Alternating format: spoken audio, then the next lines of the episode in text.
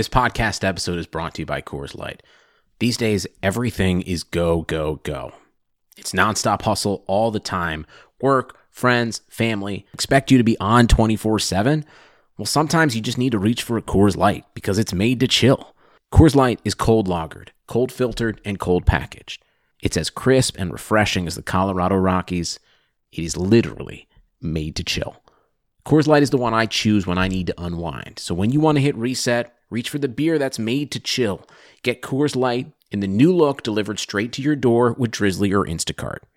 Celebrate responsibly. Coors Brewing Company, Golden, Colorado. The NBA is back. Where else can you get this type of drama? Where else does history hang from the rafters? Jaylen Brown throws it down. Where else is your own city home to your biggest rival? The battle of the lane is real, people. And 30 feet is still in range. Curry knocks it. Where else can a city this loud be this slept on? Let's get it out. Where else is history still in the making? Oh. Where else? The NBA, only here. Season begins December 22nd on ABC, ESPN, TNT, and NBA TV.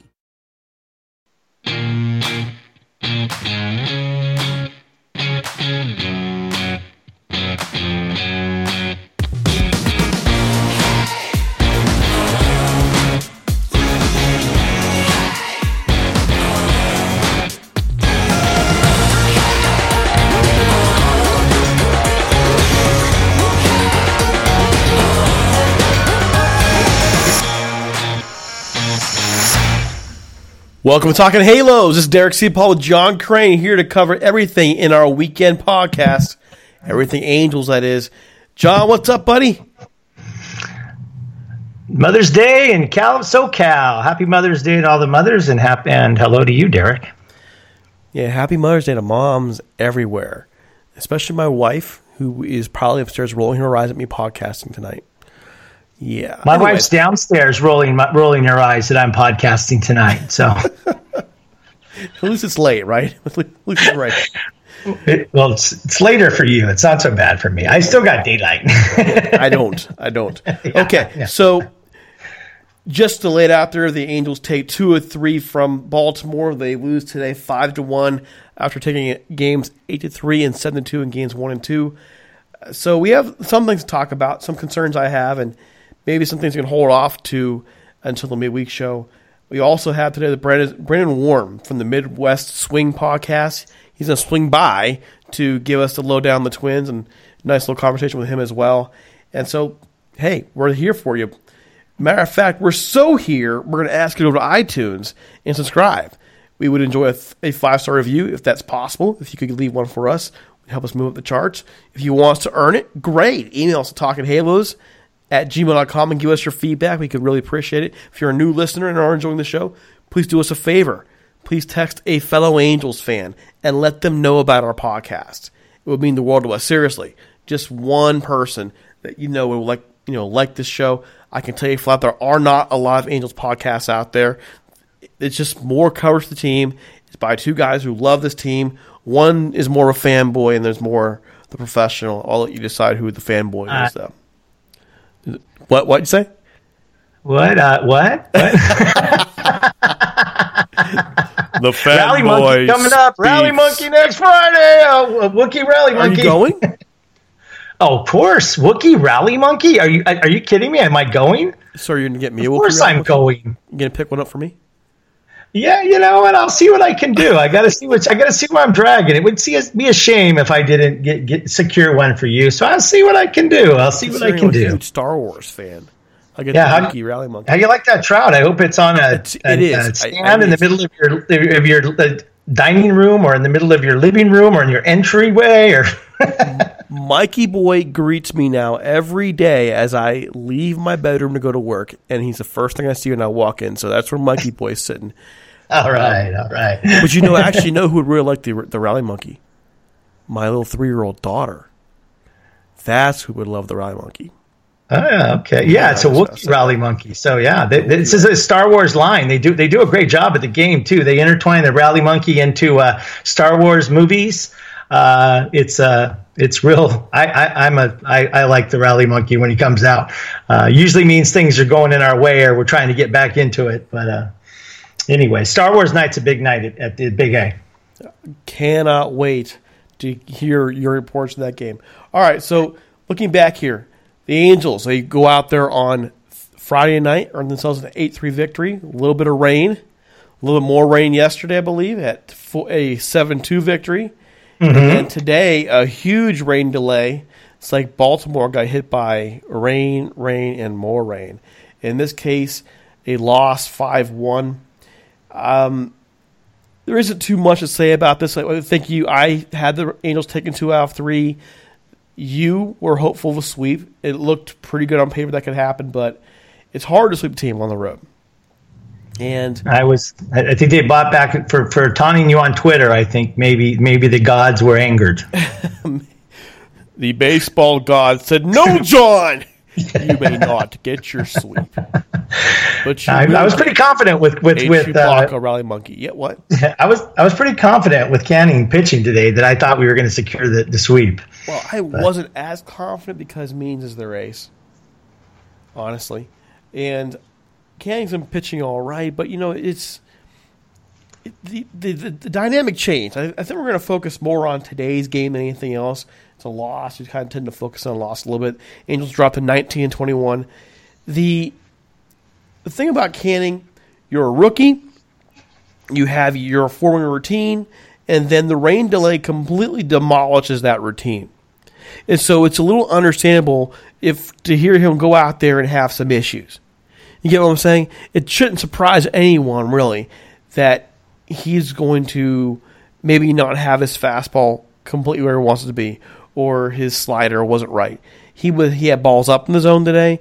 He didn't feel like him. You could tell he didn't feel like himself. He didn't look like himself, at mm-hmm. least from my point of view he's he's a young kid and he's I mean this is I mean he's just getting started here. I, I don't have you know I'm not disappointed by the loss. He does have a, a stat I was reading earlier today and I didn't caught that. He has 19 strikeouts through his first three starts. Uh, that ties a record that Shohei Ohtani has. Well, I, am not disappointed in him at all. I think yeah. he'll settle down. I'm you know we've talked a little bit about his form concerns, and those are things you just kind of have to let go for now. In terms of his youth. I I understand that. I'd like to see him go deeper in games, but let's, let's, be honest. The guy fought it hard today. His stuff was not there where he wanted to be, and he gutted out as far as he could. And he deserves mm-hmm. some props for that. You need to have that stuff from your starting pitchers. When you don't have the world's best stuff, you don't just pack it and go home. You gut it out. And Griffin, he did gut it out. It wasn't a perfect day, not by a long shot. Real quick, checking the box score for him. It was well, it was a little rough. He got in himself with, um, well, four and two thirds innings pitched, five hits, four earned runs, four walks, six strikeouts, three of those things home runs. Your boy Noe shows up, gives up one more run later on. Cody Allen fights his way through inning, and Luis Gonzalez, sorry, Luis Garcia, why I say Gonzalez, fights his way through inning. So basically, the Orioles were hitting everybody today, really. They really were. Meanwhile, across from him, John Means goes five and three. He's out five and three now. Six innings pitched, four hits, four strikeouts, one earned run. The guy has been good all year. His ERA is two thirty three. So he had a tough matchup there for him as it was. Well, we, we didn't have, you know, I did, I've been trying to put my finger on a, an articulate way of like identifying what our problem is with our bullpen. How, I mean, our, our, our, our pitching staff.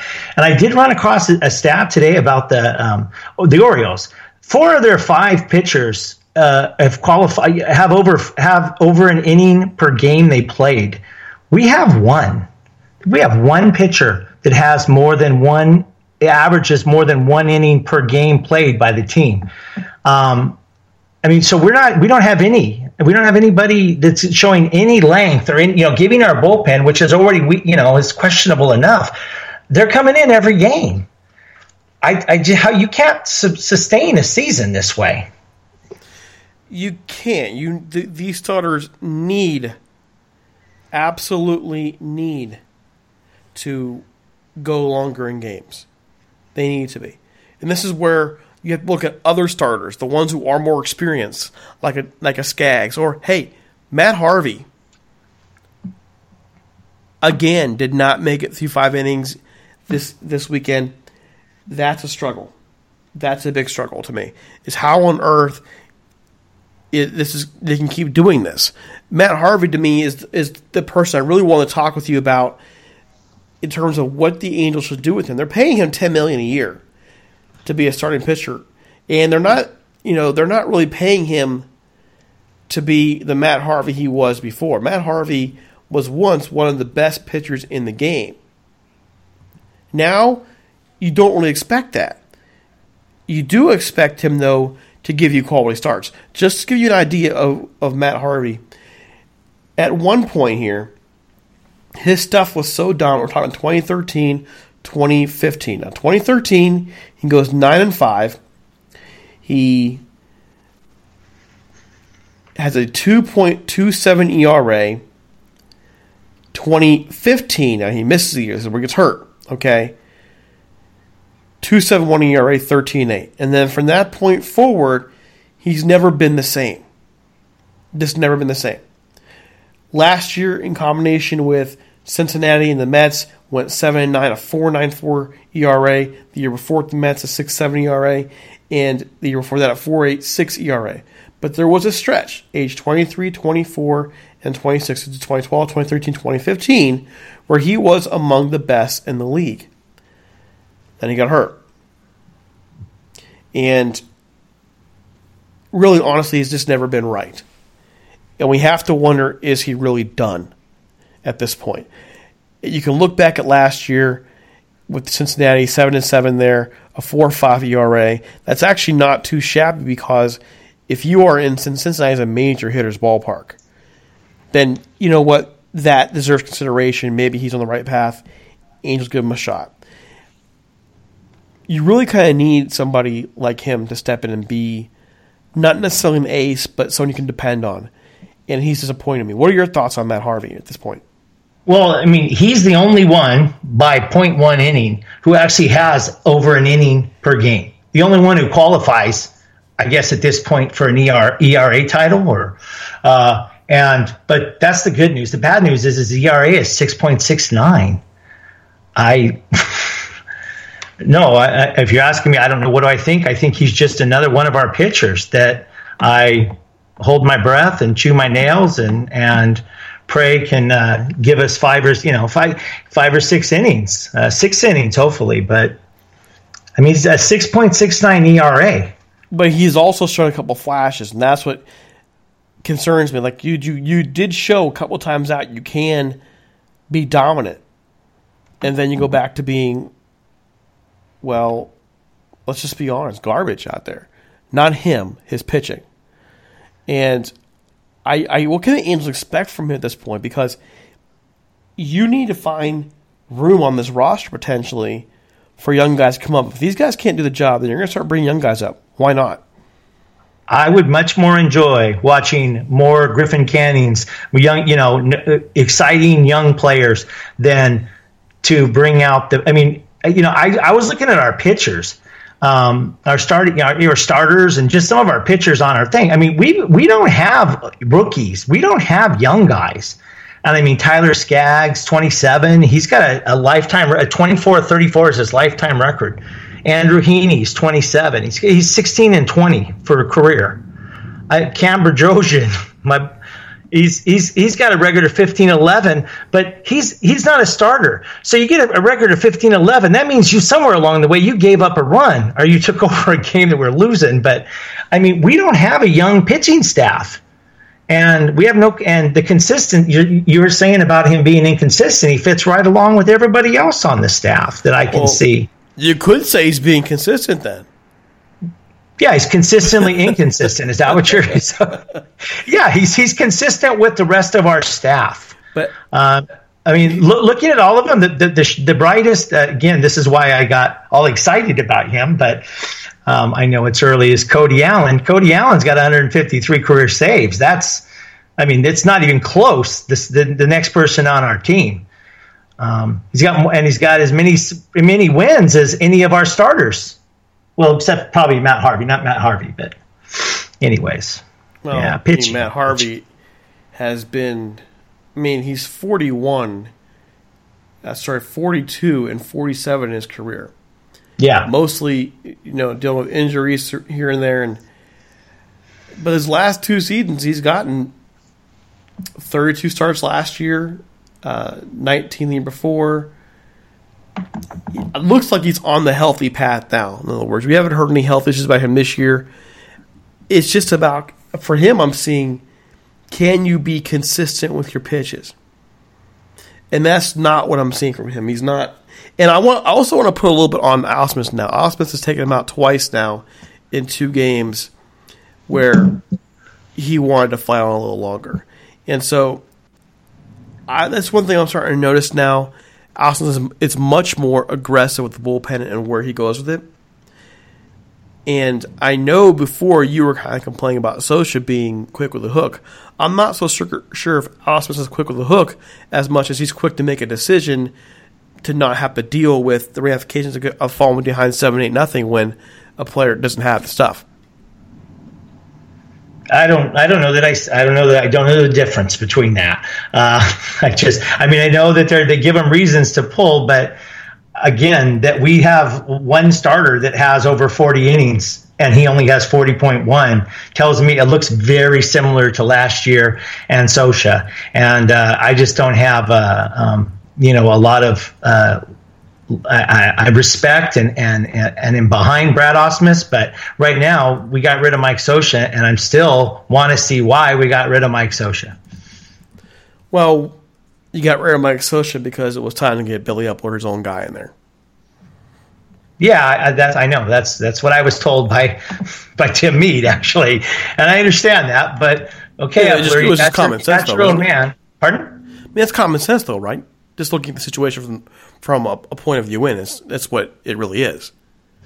Of course, but as from the fan perspective, we look at it. Well, I mean, and there's a lot of fans who are happy to see Scioscia go, so I will I will say that. But a fan perspective, we make changes. We expect to see some changes. I mean, even today, like I, I, now, I'm going to jump back to Ohtani because I wanted to mention this. You know, he didn't play today. Derek, you're the you're the uh, rational one. Explain to me why a DH needs to take a day off. Uh, you got me there. No. and, and, and, and, don't say it because it's a left-hander. This whole team is hitting horribly against left-handing. So why are you going to single out the guy who only who only goes up there to take hacks? Well, I'm going to say I disagree with that. I really disagree with Ohtani not playing. The guy needs every at bat he can get, and the if you, you, the only time you really take a player out is if he's so mired in a slump he can't come out of it. Well, he got a hit the other day in there. He's he's he's gonna be fine. Get him as a bats. He needs to see major league pitching. That's what he needs. So I do disagree with it, but I can also go back and and, and since we're talking about managers here, listen, I remember visiting Angel Stadium in 2004 and 2005. It's just a couple years after winning the World Series, and some fans are calling for Scioscia's head. So for whatever reason, people just there were there are some people who never liked Scioscia and were never happy with what he did. Reality is, is for the longest time he's one of the best managers in the league. However, everybody's time comes. Eventually, you will lose your your you'll lose your clubhouse. Is what you'll do. You'll lose what you had there because you your your people need something fresh, and there's nothing wrong with that. Nothing wrong with that at all. So it was. T- it's been time for Mike to move on. They shouldn't have done this a long time ago. I, I, I understand, and, and, I understood, and, and I'm just my point is is that I was hoping to see some, like I said, some changes. Some again, I would love to see him just start bringing up some. I mean, what you know, you're, you're smarter on this than me. Again, I go back to you know to Skaggs, Heaney. These guys are all approaching thirty, and really haven't, you know, uh, you know, burn down the walls or anything. I, I, can't think of a good term, you know, but I mean, when when do they become, you know, dependable starters that we, you know, a staff that we can call our staff? I haven't seen them prove themselves, in my opinion. Am well, I wrong? This this backs up to what you and I talked about before. You're trying to see what Skaggs can offer you. This, this is what he can offer you. I look at it more along the lines of those guys are still young enough at 27 to maybe make an impact on the line if you can get him healthy. You look at someone like a Matt Harvey, you hope you can get something out of him to keep him around for a couple years. If not, you're going to go looking for some pitching in the offseason. If the Angels somehow to stay in contention all the way into July, they may make a move for a pitcher then. I, it's something I saw on Twitter today was, again, Keuchel coming up. Will the Angels, if they can stay in contention, go after Keuchel? My thought would be no, because he's gonna, he's demanding way too much money, and you're going to go draft compensation for that. No, mm-hmm. but maybe you can make a trade. Madison Bumgarner keeps coming up. Okay, Garner.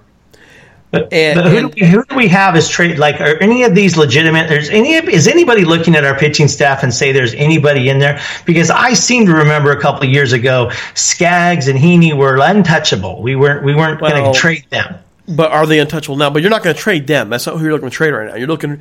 You your teams are going to want at the deadline. They're going to want prospects. And quite frankly, I would rather see this team get shelled on its pitching staff this year than give up any prospects.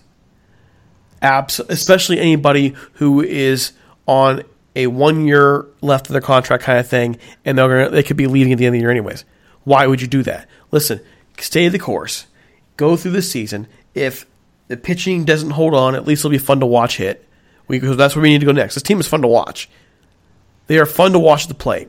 They're going to have their off days like today, but they're still fun to watch. You just don't go out there and trade away what's coming, though. That's going to help build that pitching staff for the future. You don't do that. And no, I'm not. Ta- I'm, I'm, not talking about trading. No, I know you're not. That's, that's what got us into this mess. That's what got us into this mess. But I, I just look at I just look at our, our pitching staff and I just I mean I know our offense can be anemic sometimes but we got we got some players in there I mean Tommy La Stella I you know I, I barely heard of that guy before we signed him this year and he's starting to, to dig in his trenches in there uh, uh, be in the lineup for a while um, well, they're not. Gonna, course, they're never going to hit for average. But the one thing they will do is they'll, they'll hit for power. They'll string some stuff together. They're fun to watch. They don't strike out a lot, so, so they're going to put the ball in play. I, I like where this team is going, especially if Upton comes back and is in reasonable in a reasonable place mentally. Okay, I don't yes. like the pitching staff. So what what this is to me the worst that can happen if the lineup comes together. We're going to have a lot of high scoring games. We'll have some fun games. at least we can enjoy the fun games. Okay, if you yeah. keep the right perspective, and the, and we need to praise. I this is going to be weird. We need to praise the front office for at least putting together a lineup that's fun to watch. If we're gonna if we're gonna come down on the pitching staff being crap, then we should at least be willing to say, you know what? Offensively, they don't strike out a lot. They make contact. They go for it. They're aggressive. They don't necessarily go for the small ball as much as Mike Scioscia did, but they're still trying to get things done. I can get on board with that. If the pitching staff can just be reasonable, they can they can compete for a wild card spot. Well, as as a Clipper fan who watched many years a team that was fun to watch but really had no prospects of advancing, I'm all behind a team that's just fun to watch because it is entertainment for me. Um, I mean, it's entertainment for fans. So I do appreciate a team that's fun to watch, and I agree. Offensively, this team is fun to watch. Well, they are, and I think if people can get past the whole idea that they have to win this year, they don't have to win this year what you want to do is use this season as a springboard for the good years coming because there is talent on this roster, especially offensively. And really, they're not even done yet. They're not done getting some. You know, Jo Adell's not up yet, by the way. Yeah. So you have you have prospects moving through the system. You have a draft coming up where hopefully you'll add some more talent if it's done right. And I do like how I do like Eppler's thinking thus far and how they're getting players. How do you think they've gone from being worse in the league to somewhere half in the top half of the league in terms of farm systems in just a couple years? I like what they're doing. Keep giving them that time and don't pressure the front office into making trades, giving away those prospects and trying to win now when you're not going to win now. Listen, we're, we're going.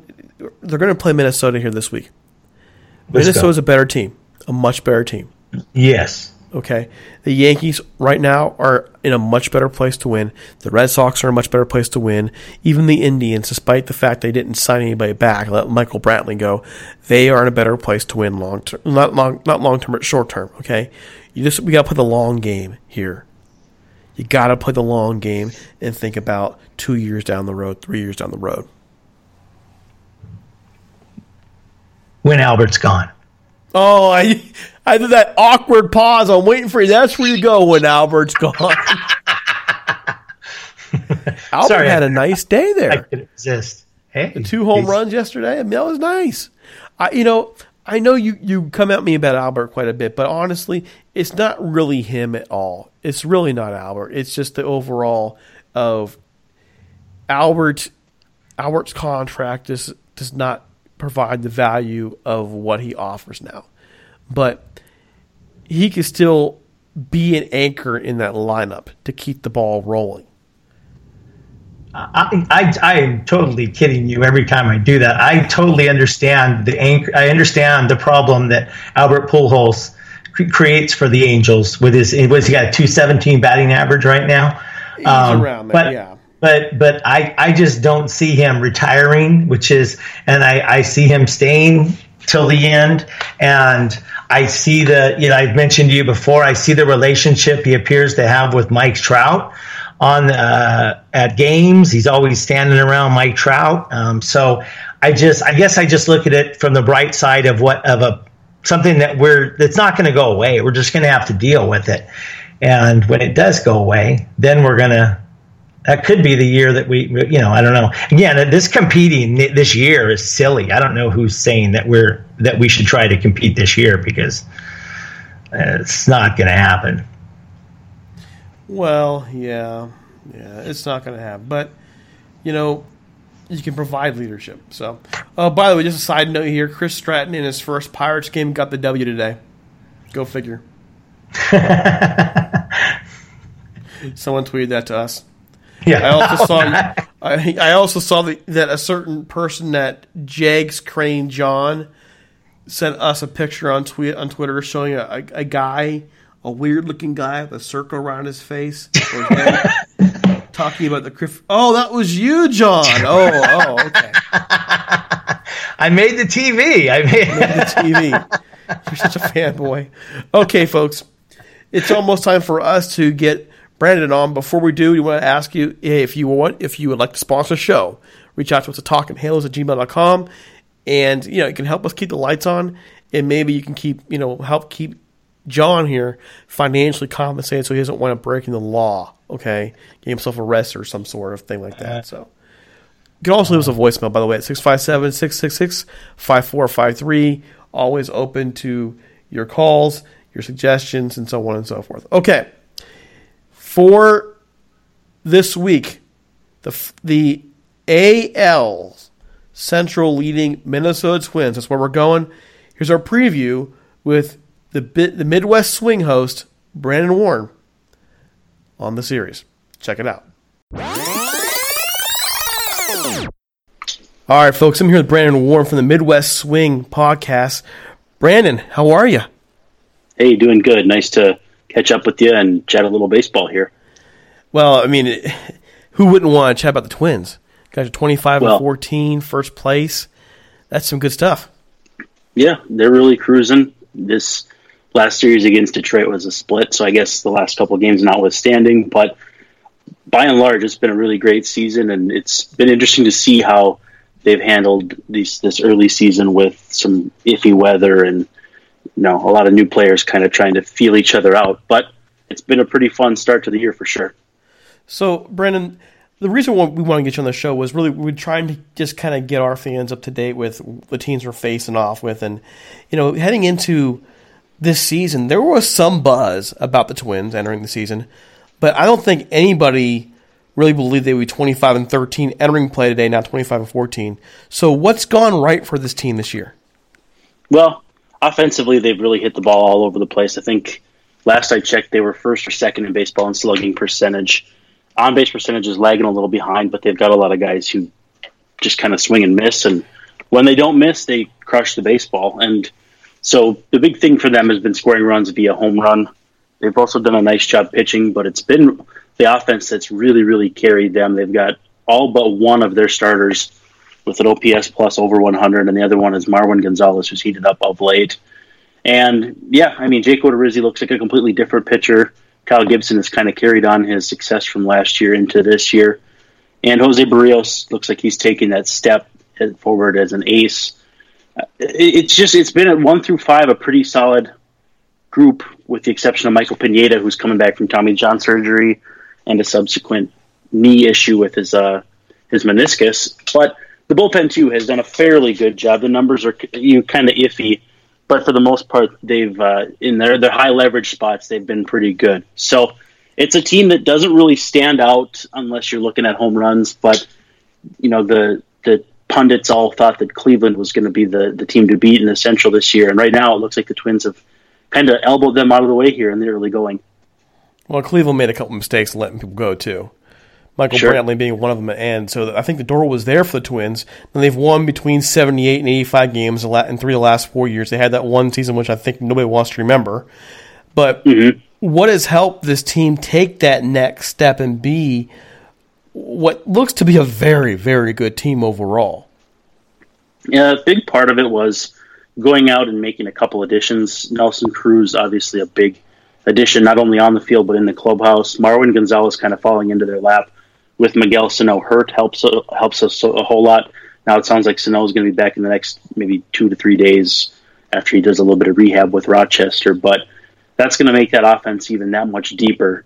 But I think it is too also brilliant that they're not going to let Sano just take the job at third. He's going to have to keep it. He's going to have to fight off guys who are going to be charging hard and fast for that position. And I think what we've seen in that vein is guys like Byron Buxton Max Kepler and all these guys needing to take steps forward, and for the most part, they have. Buxton, especially, has been very good defensively, and he's stayed healthy. He's started to drive the ball. He's leading the AL in doubles, which is also a big thing for him. And then, two, offensively, uh, going out and getting Jonathan Schoop was big. He's been hitting the ball all around the ballpark and and playing just terrific defense at second base. And CJ Cron has been hitting screamers all over the ballpark too. So it, it they, they've kind of paired the coming of age of a bunch of their young players. Mitch Garver's another one I should mention there, with some really shrewd additions in the off season, and it's just all come together really nicely all at the same time. Which, you know, sometimes your your timing can be something that you uh, just kind of have happen. I think part of it too has been realizing that these kids weren't going to struggle forever, but you also have to supplement them from the outside, which has has really happened. So, yeah, there's one name I haven't heard you mention yet, and that's manager Rocco Baldelli. What mm-hmm. impact mm-hmm. has he made in this team? Yeah, I think it's significant because from a preparation standpoint, he lets these guys prepare in ways that they're comfortable with. If you want to take pregame BP as flips, if you want to take pregame BP off a pitching machine, they were doing all kinds of different things in spring training. They were doing situational drills with a pitching machine shooting fly balls and line drives and ground balls. And he just put them in positions to succeed, keeps the environment pretty loose. And I think the big thing is he's a player who went through some struggles physically. You know, this is a guy who had to retire early due to mitochondrial disease. Mm-hmm. And at the same time, too, he had some success and he had kind of experienced the struggles of a young player early in his career who had that great first season and then you get the sophomore slump so he understands a lot of the different things players go through on a daily basis. And then you mix in the fact that he's scouted, he's done front office type stuff like that. He's been a first base coach, he's done a little bit of everything. There, his credentials at this point kind of say, I've done everything to do in this game. Why shouldn't you listen to me? And he does that from a position of friendship and leadership and kinship and all, all, all those ships. You know, uh, he just he, he comes from such a down to earth point of view that I think it makes it easy to buy into whatever he's selling on any given day. And I think the players have really rallied around that, and it's it's been just a really harmonious sort of thing so far. And it's not that they didn't like Paul Molitor; it's just that it was time for a change. And so far, you can't help but rave about what Rocco's doing. And the team right now is currently second in the league in hitting, third in home runs, you mentioned slugging percentage. Uh, slugging percentage. You mentioned a lot of young talent in there. Do the Twins have the manpower? Maybe it's just a case of maturity. Are these guys ready, basically, to keep this up all year? I think so. I, I really do, and it's because I see these guys play every day. I don't think of them as a team that is just hot or as a team that is, you know, beating their Pythagorean win loss record or getting lucky. I see a team that's crushing the baseball left and right. I think they lead the American League in barrels. They were the first team to 100 barrels, which is basically hitting a ball at like 95 miles per hour plus and a certain launch angle. So they're crushing the baseball, which you know you you think is probably a fairly sustainable thing, or at least a good sign. And they're deep. I mean, if Nelson Cruz goes on the DL, he's going to have an MRI tomorrow. If he goes on the DL, they've got Miguel Sano waiting in the wings to come up and DH in the meantime. They've got a strong bench. They've got three catchers in the top 30 in Fangraphs WAR, including the uh, MLB leader in Mitch Garver, who's just been wonderful back there, and he's come a long way behind the plate as well. They're just deep, and their bench, when Marwin gets to the bench, you're going to have Marwin and Willians Astudillo, who can both play all over. Jake Cave, if he sticks around, can play all over in the outfield and gives you a little bit of something defensively.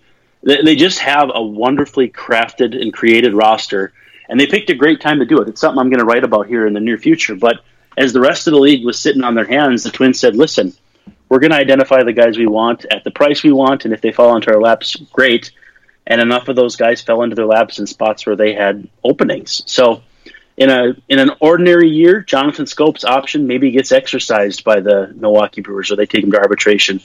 In an ordinary year, maybe Martin Perez's option gets picked up by the Rangers, and those have been two of their better players. And so, it, weird things happen, and the Twins have taken advantage of the marketplace. And I think that Derek Falvey and Thad Levine have to get a lot of credit for that. So, looking at your pitching staff as well, fourth in the American League with a 3.71 ERA entering today. Are you pleased with the staff's progress overall, and what is the staff's weakness? The big thing that they've done well is strikeouts, and that's something that they didn't do well in the past. They're still only 11th in the AL in strikeouts coming into today, but still, striking out almost a batter per inning is just so far from what, where they have been to this point. Now, could they be better? Yeah, there's no question about it. Michael Pineda has really struggled in his first season back. And Kyle Gibson started off slow. He did have E. coli late in the offseason, and so he's still kind of battling back from that. But he's looked really, really good of late.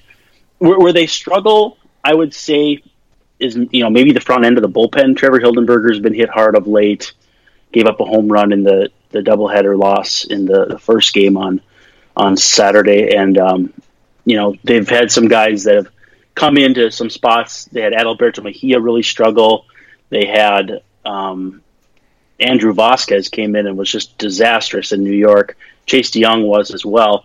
But other than that, you know, they've done a fairly good job. So they've managed to keep their disasters to small, confined spaces, which easy for me to say, but um, you know, when you can do that, it, it makes your successes that much more obvious. And they've they've been able to to bounce back from games where they lose like a, a ten to one game they come back and win the next day, and they look like a team who can flush whatever happens, and, and whatever made them sink the day before, they can get past it. I think that's the veteran leadership too. So every shortcoming they have is something that I think is fairly easily um, navigated by a good manager, good teammates, good players, and I think they have all those pieces in place right now, which is, is certainly a, an exciting thing for Twins fans who haven't seen much exciting Twins baseball since Target Field opened in 2010. It's been a while. I can't believe it's been yeah. that long since that ballpark opened. It feels like it was yesterday. This is this is year number ten. I can't believe that. I need to get out there and see a game. Um, yes, you do. Yeah, I do. I do. It's my mission in life is to see all thirty. The the series itself, the pitching matchups appear to be Skaggs versus Berrios in game one. Game 2 we mm-hmm. will have an opener, probably Pena for us versus Kyle Gibson, and then game three, Trevor Cahill versus how did you say his name? Odorizzi? Jake Odorizzi. Odorizzi. Okay, I apologize for that. Like, I no, it's all good. Man, he's uh, he's been really good. He's a guy who you look at his repertoire and you don't really understand because he's 91 to 93 with the fastball and he works up in the zone.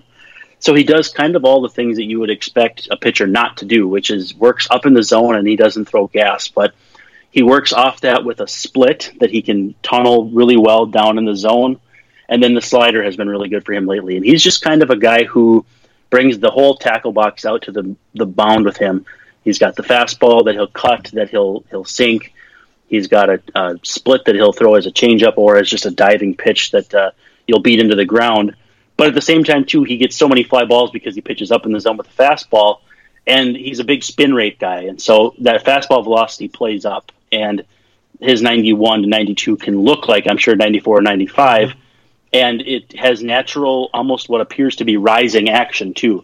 So it might look like it's in the zone, and then when it gets to the plate, it's a good two, three, four inches up above the strike zone.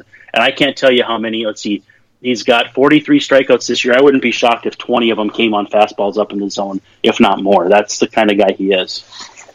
So overall, uh, I'm I'm looking at pitching matchups. I knowing my guys, uh, Skaggs who's been up and down. Pena was solid last week out, but he just is not where we were expecting who, to be yet. Who who works as a primary if he, if Pena goes? You mean the opener? Or who opens if Pena is the primary, the guy that pitches? Oh, like who, like who pitches the first inning and then who pitches second through like the they fifth? they like they like Luke Bard or Cam ah, Bedrosian. former twi- former Twins prospect Luke Bard. Yeah, I've, I've heard of him. Okay, yeah, and he, and he pitched today actually. Um, sure. And and then Pena will come in the second inning, or the but Cam Bedrosian is also the guy, and he's been solid. Barr was not so solid last time out. We'll see. But the game three, I mean, looks like a wash in terms of the way you guys are hitting the ball right now. Trevor Cahill's out there, two and three, six thirty five ERA. He has been getting home run balls like crazy. I mean, that's a tough matchup then for for the Angels because they've uh, they really victimized the Baltimore Orioles a couple weekends in a row, both at Camden Yards and in Minnesota. But if if people think that that's the only team they've beaten, they've uh, they've won the season series from Houston. That season series is already over. They won four to three. Um, they beat a Blue Jays team that had taken two of three from them at home, or no, it was, it was three of four, and they swept them and outscored them like twenty to one in the series. So when they're rolling, they are just absolutely f- phenomenal to watch because the pitching is good, the defense is good, and the offense hits the ball out of the ballpark. And it's been a very entertaining team that has played in front of some meager crowds in the early going, but they, they lowered the ticket prices to uh, five dollars for some of them, and they've had about thirty thousand out the last couple nights, which is obviously good to see. Well, what's keeping fans from coming out?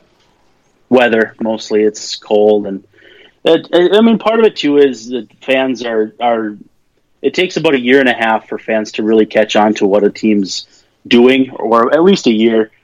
But at the same time, they feel burnt because the Twins have been good and then bad and then good and then bad the last four seasons, and you know, bad enough to get the number one overall pick, who oddly enough is Royce Lewis, who's a couple steps away from the big leagues, but uh, the same year that your guys took Jordon Adell or Jo Adell rather. Um, yeah. So I mean, it's it's it's enough for fans to feel like they've been burnt by expecting a team to be good and they've been bad, and then they don't really want to trust again. And then you figure ten years of only one playoff team, now two playoff teams, I guess, in the Target Field era.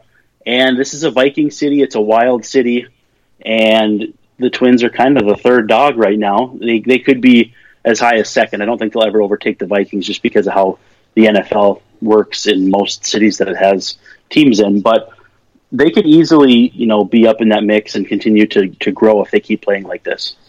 It's a little crazy to me to think the Wild has passed. I know how hockey's popular there, but the Wild's only been around for about twenty years, almost, right? Yeah, so, I, people are still the North Stars. You know, hockey is in the blood. It's the state of hockey, mm-hmm. and so it'll never leave. I mean, I should say, I say that kind of tongue in cheek because the North Stars left and went to Dallas, which um, they said it would take an idiot to lose money on hockey in Minnesota, and we had just that idiot. So uh, it, it, happened, you know. But no, the, people are hockey crazy here. I grew up in a hockey town as well, so it's it's crazy. But I think the Twins are on the track to, you know, make a dent. The the, the Wild were thoroughly disappointing this year, and boy, I tell you, this Twins team is entertaining. It's it's not good and boring. It's good, and it's got bullpen guys who throw the baseball hard. They strike people out, and mm-hmm starters who go deeper into games, and it's just it's competitive baseball. Even even when they didn't beat Detroit, they had you know tying run on and the eighth inning and that sort of thing. So you know they haven't lost that many blowout games that they've had to come back from. And last I saw, they were something like ten and two after losses too. So they've done a good job of coming back from losses. I don't think they've had a losing streak longer than two games this year. So it's it's a team that hasn't dug many holes and just has been outright entertaining from both the media and fan perspective. Well, I'm looking forward to watching some games here. Then Uh, I do want to note this: the Angels don't strike out a lot, so that'll be an interesting matchup to see because they they will put they'll put the play put the ball in play. They their bullpen is eh. Their starting pitching is absolutely horrid. So I'm really interested in seeing how this plays out in terms of matching of strengths versus weaknesses, weaknesses versus strengths. How are you calling this series to be? I mean, I think it's going to be two or three for the Twins, but I have a lot of respect for Skaggs, at least his pedigree. I mean, I know he was, uh, he, you know, he's battled some stuff. He and Andrew Heaney have been, you know, I feel like it's elbows for Angels pitchers. There's just nonstop elbow issues, and it, you, you can't help but feel for him. I am though excited to see Shohei Ohtani up close. I've seen Mike Trout play a couple times. Obviously, that never gets old. But I'm glad to see Shohei Ohtani's back, and I'm excited to see him. And actually, your MLB.com guy is a very close friend of mine from the days he spent in Minneapolis. So uh, I'm excited to see him as well. But it's it's going to be a fun series. It's too bad these teams don't play more often too, because I like those West Coast games when they go out to Anaheim when they play at nine o'clock our time. Yeah, but the but the ones at home are fun too. So yeah, I just I wish the Twins and Angels played more often because it always seems to be fun when they match up and you get to see some players that you know, including the best player in the game. You know, that's no big deal or anything. I mean, I can go back to the 2002 American League Championship I don't want Series. to. I don't Well, want can't- to. It's the only one we got, man. Really, World Series we got. Adam freaking Kennedy, man. But I could also go back deeper, you know, going back to the old AL West, back when it was only two divisions, and these, Right. That it was pre ninety four. Yep, and back when you guys were hitting home runs off the baggie. So, Oh yeah, know, I it's I grew up in, with the Metrodome days, and my first year was '93. So I watched uh, per, some pretty bad Twins teams. I cut my teeth on some really ugly baseball. but you had some good stuff in the in the 2000s though. Yeah, oh yeah, no question about it. Although again, Adam Kennedy is, I wouldn't say public enemy number one, but he's he's not a, a friendly foe for a lot of Twins fans. Well, again, hey, I want to thank you so much for taking the time out with us today just to help us preview the game. Can you let people know where they can find you and your work? Well, the best place is zonecoverage.com. It's a Twin Cities site that we started about three years ago. It's kind of a similar vein of The Athletic. We have a soft paywall, so you can read a few of our articles before you have to sign up for anything, which is kind of cool. Find me on Twitter at Brandon underscore W A R N E. And like you said at the beginning of the show, I have a podcast called Midwest Swing, which is on the Zone Coverage Podcast Network that we record most Wednesdays, which is is a lot of fun. This week, actually, it's it's exciting. Jim Morris, the rookie, if people remember the Disney movie, Mhm. is going to be on. So we've had some fun guys. Uh, Slade Heathcott, a former Yankee, is he's a uh, pilot now. Was on recently, and we got Phil Hughes coming on in the near future, and we got a lot of fun guests lined up, both uh, hard committed and then soft committed. So people should check us out. I think they'll really like it. Well, definitely, we'll check that out. I, want to listen to the Jim Morris interview for sure. Yeah, definitely do. It's gonna be a lot of fun. Okay, well, thanks so much for, for coming on. I'm guessing you'll we'll be talking again when you come out to Anaheim. That sounds great. Look forward to it anytime, man. All right, thank you so much. Have a great one. Yeah, you too. All right, John. Brandon has Okay. the Twins taking two out of three in this series. Is that your call as well? Two out of th- the the Twins. He has the Twins taking two out of three. Uh, yeah, I, I would. I'm hoping it's two out of three. I, that's best. La, the Baltimore. I predicted the sweep. They, uh, uh, two, uh, two out of three. If We get one in, in, in against them. I'll, I'll take that. Uh, the pitching matchup scare me a little bit. Skaggs um, against their ace. Their ace is six and one at two five three Ooh. ERA. Yeah. Pena looks to be the opener. Uh, sorry, the the main guy that they will have an opener. He's going against Kyle Gibson. Is three and one, the four one nine ERA. Now Trevor Cahill at two and three, going against Jake Odorizzi. Now with Cahill giving up 13 dingers this year, and Minnesota's just beating the crap out of the baseball. That matchup that matchup scares me quite a bit. So the hitting has to, t- to show up. I think this could be a really nasty series. That said, Angels are 19-21. They last I checked, they were in second place in division. Houston looks like to me, look like, bleh, excuse me, looks like they're running away. That's okay. We get it. We know they're good. We saw it firsthand. But the Angels are still in contention and they can just maybe steal a game here and there against these guys and then beat up on the Baltimores of the world. So here's hoping. Any thoughts? Which is which is what Minnesota is doing. Well, Minnesota. Well, Minnesota's doing more than that though. They they they've beaten up on Cleveland. They've taken the series from the Yankees. They've they've been doing all the things they need to do. And that's what I actually like about the team. You know, we're we're Angels fans. We love the Angels, but it's also good baseball that other teams that are playing that we can respect. And Minnesota's playing good baseball. Yeah, as I, I, I think I meant I think I mentioned that six and zero against Baltimore, and then seven to six, seven and six against the Astros, Yankees, and Indians. I mean, they're they're taking care of business on both ends, mm-hmm. and uh, so that's what we aspire to be. All right, so folks, don't forget to follow us on Twitter at Talking Halos, and you can also find our, our page on Facebook. You can find me on Twitter at DC Apollo and John Crane at Jags Crane John. Don't forget us on Spreaker. We're also on iTunes. We're on Spotify. That's right. We're Spotify. on yes. Spotify, man. Cool. We're I know. I told my kids we're on Spotify. and then we're in several other places as well. Keep checking out for us. I'm going to keep getting us on more and more outlets. It, you know, the time is coming here where hopefully we will one day, with your help, and if you enjoy our show, be the top Angels podcast out there. That's our goal. If not, we'll at least try and compete to be that. So, for John, this is Derek Ciapala saying take it easy, and we'll see the Angels take on the Twins tomorrow. We're out.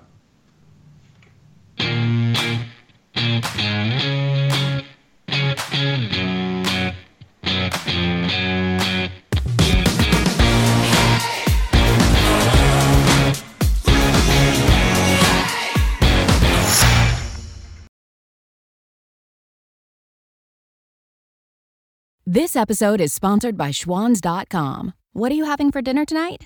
Hmm, good question. Schwan's Home Delivery has a solution for you. Stock up your freezer with high quality frozen foods like premium meats and sides, delicious ready made meals, ice cream, and more. No subscriptions, no memberships, just a friendly yellow truck that's been delivering food for almost 70 years. Listeners of this show get a special deal. Get 20% off your first order with code YUM20. Check out schwans.com backslash yum for details. You can't control what's outside your home, but you can control what comes in. Because Clorox disinfecting wipes kill 99.9% of viruses and bacteria, including COVID 19 virus, when used as directed on hard, non porous surfaces. So whether it's from dirty doorknobs, dirty shoes, or something else, outside germs won't stand a chance. When it counts, trust Clorox. Kill Pseudomonas, Salmonella, and influenza virus type A2 Kill SARS CoV 2 on hard, non porous surfaces. Use as directed. Sugar Ray Leonard, Roberto Duran, Marvelous Marvin Hagler, and Thomas Hearns. Legends, whose four way rivalry defined one of the greatest eras in boxing history. Relive their decade of dominance in the new Showtime sports documentary, The Kings, a four part series premiering Sunday, June 6th, only on Showtime.